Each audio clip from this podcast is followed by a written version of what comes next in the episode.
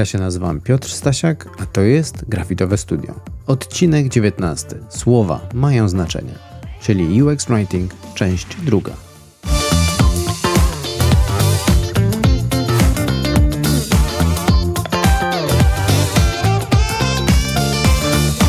David Ogilvy, ojciec chrzestny reklamy, powiedział kiedyś, e, jeśli próbujesz przekonać ludzi, żeby coś zrobili lub kupili, to wydaje mi się, że powinieneś mówić ich językiem.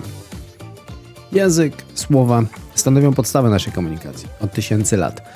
Słowo mówione pojawiło się ponad 100 tysięcy lat temu, a słowo pisane ponad 5 tysięcy lat temu. Szmat czasu, żeby usprawnić komunikację.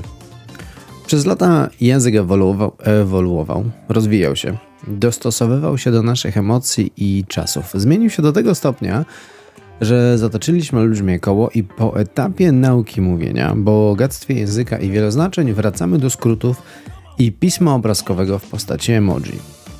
Internet spowodował trzęsienie ziemi w komunikacji, a urządzenia mobilne skróciły już i tak potwornie krótki zakres uwagi. Dziś w świecie online, aby przykuć uwagę użytkownika, należy używać słów i tonu dostosowanych do użytkownika i sytuacji, w której się znajduje. Inaczej komunikacja może być odebrana nieprawidłowo, a doświadczenie obcowania z produktem zepsute. Co przychodzi ci na myśl, gdy słyszysz słowo kocham? Dostajesz ciarek na plecach, serce bije szybciej, a może rozglądasz się nerwowo za drogą ewakuacji z niewygodnej sytuacji.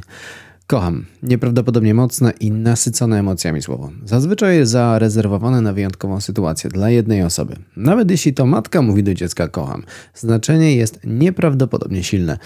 Bo kochać można drugiego człowieka, psa, nawet kota, ale rzadziej kochasz rzeczy, sytuacje czy miejsca. Rzeczy lubisz, sytuacje wspominasz z rozrzewnieniem, a miejsca cenisz, nie wiem, tęsknisz, uwielbiasz. Więc to wyobraź sobie teraz komunikat w internecie, na stronie internetowej. Własnoręcznie wykonane dekoracje do domu, które twoi bliscy pokochają. Co ci przychodzi do głowy?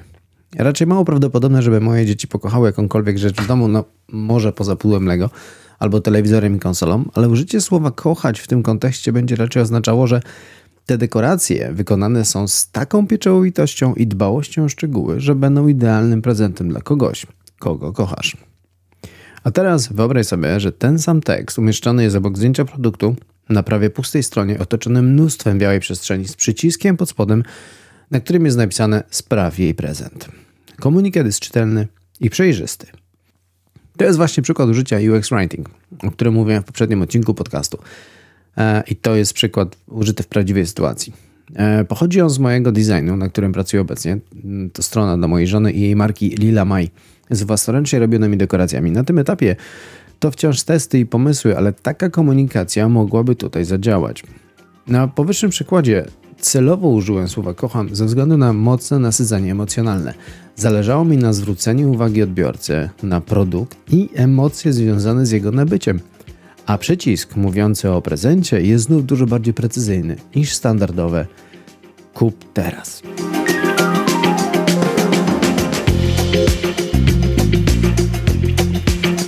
Treści na stronie czy w aplikacji powinny odpowiadać emocjom użytkownika i kontekstowi, czyli należy użyć słów odpowiednich do sytuacji. W momencie, gdy użytkownik kupuje produkty pierwszej potrzeby, nie towarzyszą temu specjalne emocje. Raczej ciężko podniecać się kupując płyn do zmywania, chleb czy karmę dla kota. Zatem komunikacja, słowa i treści w tej sytuacji będą stonowane, komunikatywne, jasne, prowadzące prosto do celu. Dodaj do koszyka 29 zł do darmowej wysyłki. Imię, nazwisko, adres, numer karty. Takie informacje byś znalazł. Ale gdy użytkownik kupuje dla przyjemności coś, czego pragnie, lub coś, co sprawia mu przyjemność, lub tak jak w przykładzie wcześniej, e, szuka prezentu dla kogoś ważnego w jego życiu, słowa użyte mogą być bardziej ekstrawaganckie, emocjonalne, nasycone, dopóki stoją w zgodzie z zasadami komunikacji marki, oczywiście.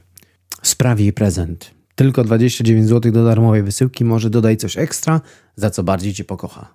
To do kogo wysyłamy prezent? Świetnie, ale jak odkryć język, ton odbiorców czy użytkowników? Lingwiści odkryli, że mamy naturalny odruch powielania sposobu zachowania i mówienia innej osoby, jeśli ją lubimy bądź utożsamiamy się z nią. Tę tendencję nazwali language style matching, czyli dopasowanie stylu języka. Zatem jeśli znasz sposób komunikacji Twojej grupy docelowej, jesteś w stanie dopasować treści na stronie tak, żeby były idealnie trafiające do tej konkretnej grupy.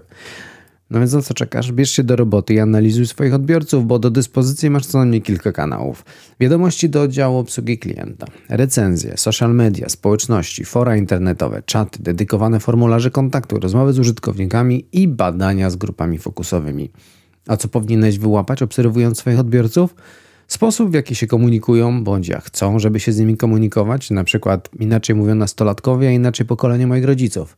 Konkretne odczucia, które okazują używając Twojego produktu lub korzystając z Twojej usługi, ich cele, problemy czy aktualne frustracje. Wszystko po to, żeby zrozumieć, jaki mają problem, w jaki sposób użytkownik napotkał ten problem, jakie emocje im towarzyszą i jak ten problem rozwiązać. Więc popracujmy teraz troszeczkę nad UX Writing. Aby poprawić UX Writing Twojej strony czy aplikacji, powinieneś zaadresować co najmniej kilka miejsc. Najważniejsze będą punkty styku użytkownika z Twoją marką, stroną, produktem. Tam dochodzi do interakcji, nawiązania komunikacji. Przeprowadzę Cię przez te punkty po kolei. Zaczniemy od nagłówków, potem mikrokopii, a na koniec zaadresujemy teksty na przyciskach.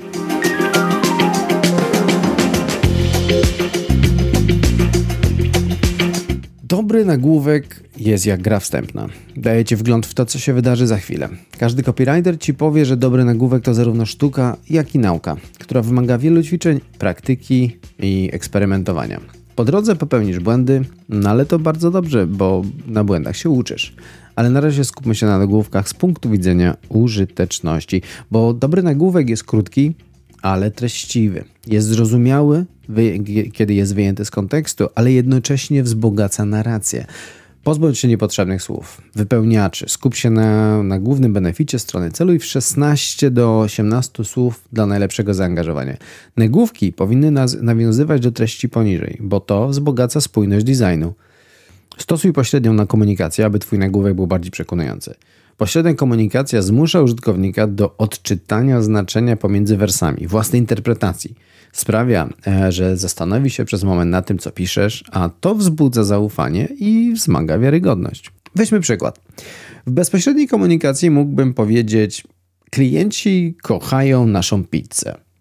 W pośredniej komunikacji powiem: Klienci kochają nasze pasty, więc teraz spróbuj naszej pizzy. W pierwszym zdaniu stwierdzam fakt.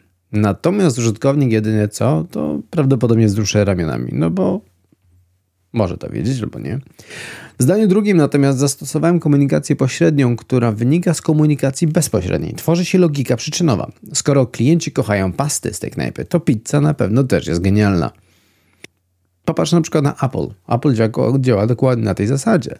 Jeżeli iPad jest świetny, iMac też jest świetny. Jeśli iPhone jest rewelacyjny, to Apple Watch też jest genialny. Pamiętaj, że Twoim nadrzędnym celem jest zwrócić uwagę użytkowników, zachęcić ich do interakcji z Twoim produktem, do scrollowania strony, do czytania bloga. Daj im coś nieoczywistego, zmuś ich do pomyślenia, połączenia kropek. Niech w ich umyśle zbuduje się e, wyobrażenie, obraz Twojej usługi, produktu, to, bo to zostanie z nimi na dłużej niż po prostu taki zwykły, suchy komunikat. Niedawno zaprojektowałem i zbudowałem stronę dla swojego klienta, firmy elektrycznej i stworzyłem na ich potrzeby szereg tekstów w języku angielskim. Główny nagłówek y, brzmiał mniej więcej tak. We fixed your wiring so you can work from home safely. House rewiring for your peace of mind. The last thing you want is your laptop burn during the Zoom call. Czyli naprawiamy Twoje kablowanie, żebyś mógł pracować z domu bezpiecznie. Wymiana instalacji elektrycznej dla spokoju ducha, bo ostatnie czego chcesz to spalony laptop podczas konferencji na Zoom.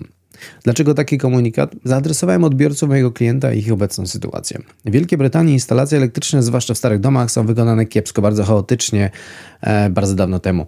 Mnóstwo ludzi, którzy kupują takie domy, decydują się na wymianę instalacji właśnie ze względów bezpieczeństwa. Podczas lockdownu i pracy z domu tysiące ludzi kupowało większe domy, przeprowadzało remonty, a więc wymiana instalacji e, jest dla nich częstym problemem. A pracując z domu, chcą czuć się bezpiecznie, a uwierz mi, Brytyjczycy mają fioła na punkcie bezpieczeństwa. E, i chcą być pewni, że instalacja nie zawiedzie ich w momencie ważnej rozmowy. Zmuszam ich do myślenia o stanie ich instalacji, sprawdzenia, czy jest bezpieczna i zachęcam do skorzystania z usług mojego klienta.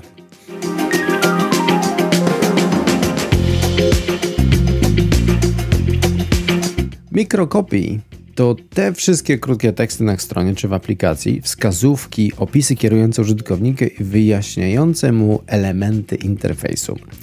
To mogą być na przykład podpisy pod formularzem e, tłumaczące, co należy wpisać. To może być tekst na pop-upie informujący, że nigdy nie sprzedajesz danych użytkowników. To może być również tekst na przycisku. Nudne mikrokopii będzie suche i blade. Na przykład może to być imię, nazwisko formularzu albo nigdy nie sprzedajemy Twoich danych. Teoretycznie przekazałeś informację, wszystko jest jasne, tak, ale też jest y, bardzo nudne, bo mikrokopii możesz podrasować i zabawić się słowami. Na przykład zamiast imię i nazwisko możesz wpisać jak się nazywasz. Przekazuje tę samą treść, ale brzmi od razu ciekawiej. Wprowadza element konwersacji. Użytkownik czuje się potraktowany bardziej personalnie, więc chętniej wpisze imię i nazwisko. Tak samo na pop-upie możesz napisać tak samo jak ty nie znosimy, gdy ktoś handluje danymi osobowymi, więc z nami jesteś bezpieczny. Zauważyłeś, jak znów zastosowałem tutaj komunikację pośrednią? Powyższe przykłady to oczywiście moje luźne pomysły. Treści, które ty stworzysz, muszą pozostawać oczywiście w zgodzie z Twoją marką i stylem komunikacji Twojej firmy. Wiesz, jakie jest najbardziej nudne i niczego nie wnoszące słowo w języku polskim? To słowo to jest. Nie przenosi żadnej wartości. Ono potwierdza tylko obecny stan. Coś, co jest, nie wzbudza emocji, nie popycha do akcji, po prostu jest. W przykładzie wcześniej o pizzy mogłem napisać: Nasza pizza jest genialna. Teoretycznie to prawda, ale użyte słówko jest powoduje, że to zdanie nie wzbudza emocji, nie sprawia, że chcę tej pizzy spróbować. Na stronie czy w aplikacji masz mnóstwo elementów interfejsu, na które chcesz zwrócić uwagę użytkownika. Jeśli używasz słówka jest, to po prostu pokazujesz palcem i mówisz tu jest. Fajnie, ale dlaczego użytkownik miałby się być podniecony tym faktem, że coś tam jest? Bo celem UX Writing jest sprawić, żeby użytkownik pragnął tego czegoś, co dla niego przygotowałeś. No weźmy przykład. Napisałeś e-booka i przygotowałeś go w postaci pliku PDF do pobrania ze swojej strony za darmo, czy za, za e-maila. Umieszczasz go na stronie z podpisem. Tu jest niesamowity e-book, pobierz. Masz ochotę kliknąć? No bo ja nie bardzo. Nuda. Ale gdybyś napisał tak, to ten niesamowity e-book, pobierz. Widzisz różnicę? Niby niewielka, korekta słowa jest na ten, ale zmienia się kompletnie wymowa. W pierwszym zdaniu stwierdzasz fakt, że e-book jest tutaj. W zdaniu numer dwa określasz go mianem ten. Ten niesamowity e-book. Nie pierwszy, byle jaki, ale właśnie ten, którego szukasz, którego potrzebujesz. Zamiana nudnych słów wypełniaczy na podrasowane, napompowane powodują, że nawet niewielki tekst czysto informacyjny zmieni się w fajną zabawę słowem, z użytkownikiem i to powoduje lepsze doświadczenie. A ponieważ słowa mają moc i znaczenie, fajnie skonstruowany mikrokopii sprawia, że użytkownik się uśmiechnie, a to wzmaga jego przywiązanie do Twojej marki, to poprawia jego doświadczenie. Przeglądnij teksty na swojej stronie i zanalizuj, czy użytkownik odczuje jakiekolwiek emocje, czytając Twoje mikrokopii. Nie używasz w ogóle mikrokopii? To najwyższa pora to zmienić. Weźmy taki przykład. Dokonujesz płatności w internecie kartą kredytową. Masz do wpisania imię i nazwisko, nie wiem, numer karty, datę ważności, numer bezpieczeństwa. W UK to się chyba security number nazywa. Spotkałem się z wieloma przypadkami, gdy osoby nie, nie korzystające często z tej formy płatności nie rozumieją, czym jest security number, gdzie go znaleźć. Jeśli na stronie checkoutu nie ma informacji wyjaśniającej, to takie osoby czują się zagubione, podenerwowane, nieporadne jak dziecko. Ich doświadczenie interakcji ze sklepem internetowym spada drastycznie i w przyszłości mogą niechętnie decydować się na kolejne zakupy tutaj. Na co by było, gdyby w takim miejscu pojawiło się mikrokopii wyjaśniające, co należy wpisać w każdym polu. Jakby to poprawiło doświadczenie użytkownika. I teraz, to mogłyby być zwyczajne, proste teksty w stylu numer karty, 16 cyfr z przodu karty czy na security number to mogły być trzy ostatnie cyfry na odwrocie karty na pasku podpisu. I to prawdopodobnie by działało, bo jest proste, jest krótkie, jest, jest specyficzne, ale można by iść o krok dalej i podrasować to mikrokopii. E, na przykład na, na numer karty można by dać podpis ten największy i najdłuższy numer, długi na 16 cyfr. E, numer bezpieczeństwa mógłby być to te trzy ostatnie cyferki na pasku podpisu. I znowu Zmiana niewielka, ale odrobina humoru, lekki język sprawiają, że użytkownik poczuje się przyjemniej. I znowu używając na przykład tego te trzy ostatnie cyferki dajemy wskazówkę, że to jakbyś strzałką pokazywał komuś dokładnie te trzy ostatnie cyferki, e, a nie po prostu trzy ostatnie cyfry. E, drobna zmiana w języku, a jednocześnie e, bardzo pomocna. Oczywiście, jak zawsze, teksty mikrokopii powinieneś przetestować z użytkownikami, żeby sprawdzić, która wersja pasuje im lepiej, która wersja konwertuje lepiej, z którą wersją czują się wygodniej. E, jedna dygresja odnośnie do numeru karty kredytowej. Standardem są karty z numerem wytłoczonym na froncie i numerem bezpieczeństwa na tyle. Ale nie zawsze tak jest. Bank Starling w Wielkiej Brytanii, z którego usług korzystam od ponad dwóch lat, e, stosuje karty w układzie pionowym z numerem nadrukowanym na odwrocie. Karta płatnicza Apple również nie ma numeru na froncie. I tworząc mikrokopii, pracując nad UX, warto znać też sytuacje niestandardowe po to, żeby poprawić doświadczenie użytkownika.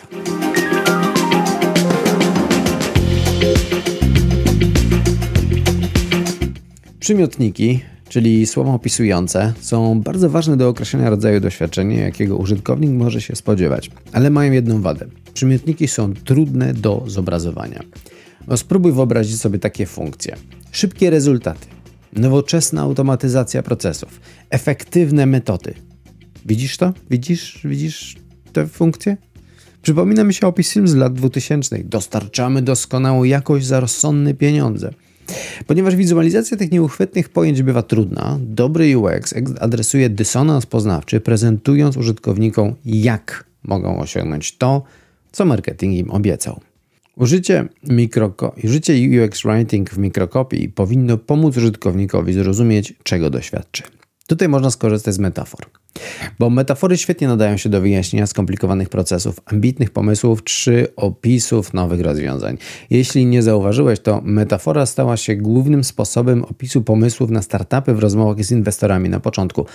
Nasz produkt jest jak Uber dla restauracji. Nasza apka jest jak Tinder dla psów. Nasza firma jest jak Apple, ale z Billem Gatesem.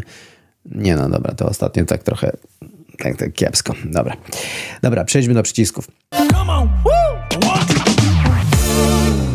Poprawiamy przycisk zarówno w tekście, jak i w designie. I bądźmy ze sobą szczerzy, przyciski na stronie są najczęściej pomijanym elementem UX UI. Gdziekolwiek nie popatrzysz, wszędzie widać przyciski pigułki albo przyciski prostokąty. Niby z jednej strony podobny design przycisku buduje rozpoznawalność, co ułatwia użytkownikowi skanowanie strony. Treść, treść, treść, pigułka, przyciska, treść, treść, treść, pigułka, przyciska. Bardzo łatwo jest je wtedy zlokalizować i wiadomo, że to jest przycisk. Ale jednocześnie takie przyciski są nudne. A przecież czasem niewielka zmiana w kolorze, kształcie, pozycji, tekście może prowadzić do zwiększonej liczby kliknięć, zapisów na newsletter, zakupów, e, zakupów e, czy w efekcie dochodu Twojej firmy. Ale jak wszystko, należy to przetestować z użytkownikami. E, przyciski i UX to zupełnie osobny temat na właściwie na kolejny odcinek. Dlatego dziś skupię się na UX Writing dla przycisków, bo czasem nieduża zmiana treści przyciska może zdziałać cuda. W 2019 roku serwis sumo.com opublikował artykuł, w którym chwali się, że po zmianie tekstu na przycisku zanotował skok w konwersji na poziomie 182%. Przycisk przy formularzu do pobrania darmowej checklisty brzmiał Get it now, czyli weź to teraz.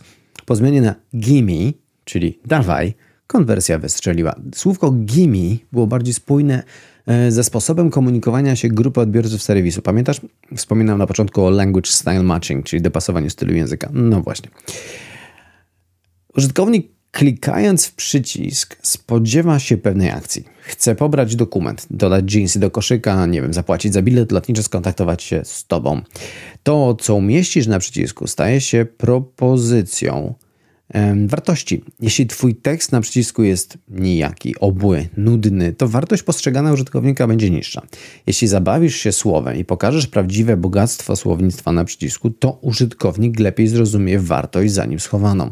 Weźmy przykład. Wróćmy do wspomnianej wcześniej pizzy. Użytkownik uwierzył, że skoro pasta jest genialna, to pizza na pewno też. Jest głodny, więc wybiera pizzę na stronie. Pepperoni, dodatkowe seroliwki. Jest gotowy do zamówienia i możesz teraz pokazać przycisk i możesz napisać na przycisku zamów pizzę. Albo co gorsza, samo zamów. Ale możesz też pójść o krok dalej. Co się dzieje, gdy użytkownik zamówi tę pizzę? Gość pizzerii przyjmuje zamówienie, wyrobi ciasto, posypie składnikami i włoży do pieca. Więc czemu by na przycisku nie dać tekstu pakuj tę pizzę do pieca, albo krócej do pieca. Użytkownik od razu poczuje ekscytację na myśl, że już za chwilę zje genialną pizzę prosto z pieca.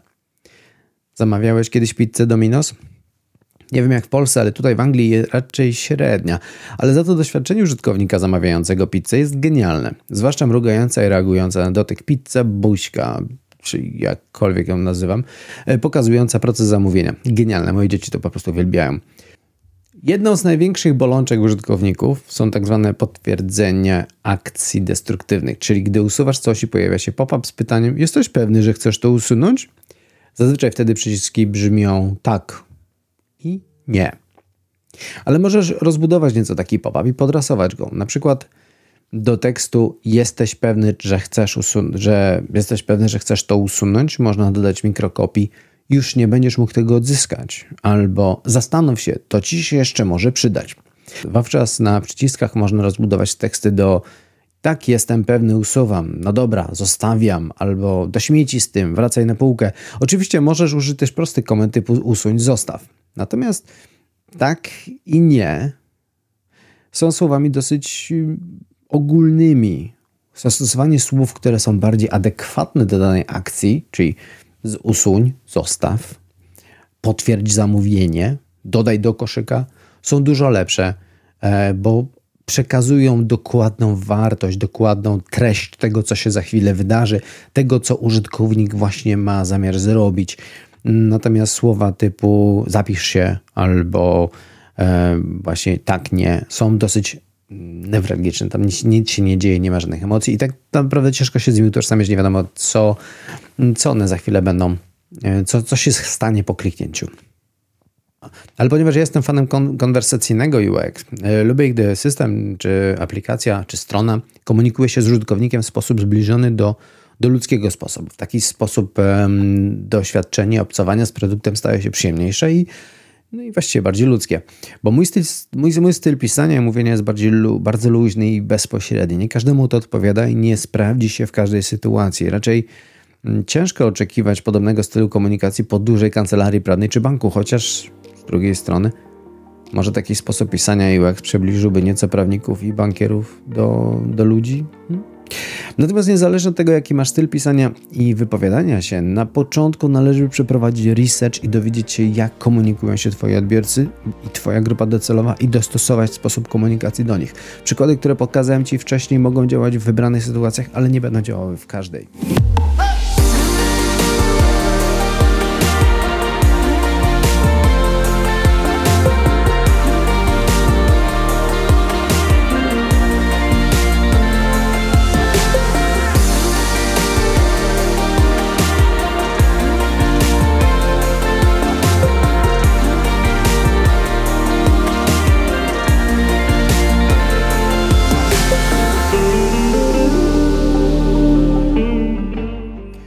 Podsumowując, przeszliśmy przez długi proces analizy i rozkładania UX Writing na czynniki pierwsze. Teraz, skoro już wiesz, że słowa mają znaczenie, że mocne i nasycone emocjami zdania budują relacje z odbiorcami, że można kochać na wiele sposobów, że przymiotniki są ważne, ale należy je używać z rozwagą, a metafory potrafią namalować to, czego oczy nie widzą, czas na pracę domową. Przyjrzyj się swojej stronie i przeczytaj na głos wszystkie treści łącznie z mikrokopii i przyciskami i zanalizuj, czy Twoja strona budzi emocje, czy chcesz wejść głębiej. A może odkryjesz, że wieje nudą i czas na zmiany? Jakkolwiek by nie było, pamiętaj, że użytkownik to też człowiek i z nim też należy rozmawiać. Zapytaj u swoich użytkowników, powiedzą Ci na pewno, co myślą o treściach na Twojej stronie. A jeśli potrzebujesz pomocy przy tworzeniu treści na swoją stronę lub potrzebujesz kompletnie nową stronę, napisz na designmałpa.pbstasia.com i umów się na darmową konsultację. Link do rezerwacji konsultacji w opisie również do tego odcinka. I tym pozytywnym akcentem kończąc, dziękuję Ci za wspólnie spędzony czas. Mam nadzieję, że dowiedziałeś się czegoś ciekawego i pomocnego. Jeśli tak, to nie wahaj się przesłać tego odcinka podcastu swoim znajomym, klientom, partnerom biznesowym. Może oni też skorzystają na tym. Jeśli nie słyszałeś poprzedniego odcinka, to serdecznie Cię zapraszam do wysłuchania. Mówiłem tam również o UX Writing, ale bardziej o teorii. E, to dobrze poznać teorię, żeby potem móc wprowadzić praktykę w życie. Wszystkie przykłady tekstów, które przedstawiłem, to w całości moje pomysły, stworzone na potrzeby tego odcinka podcastu.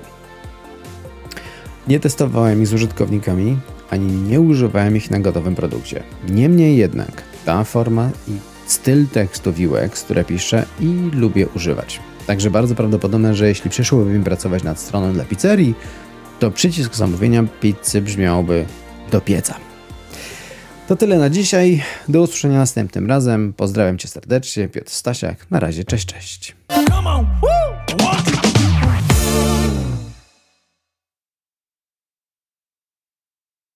Family. It looks a little different for everyone. For some, it's mom and dad. For others, roommates who feel like family. And for others, it's your significant other, their golfing buddies, your children, a high school soccer team starting lineup, and oh, look, they're all taking you up on the offer to stay for dinner, really testing the limits of that phrase the more the merrier. But no matter where you call home, Geico makes it easy to bundle and save on home and car insurance. Easier than making three frozen pizzas and assorted frozen veggies into a cohesive meal.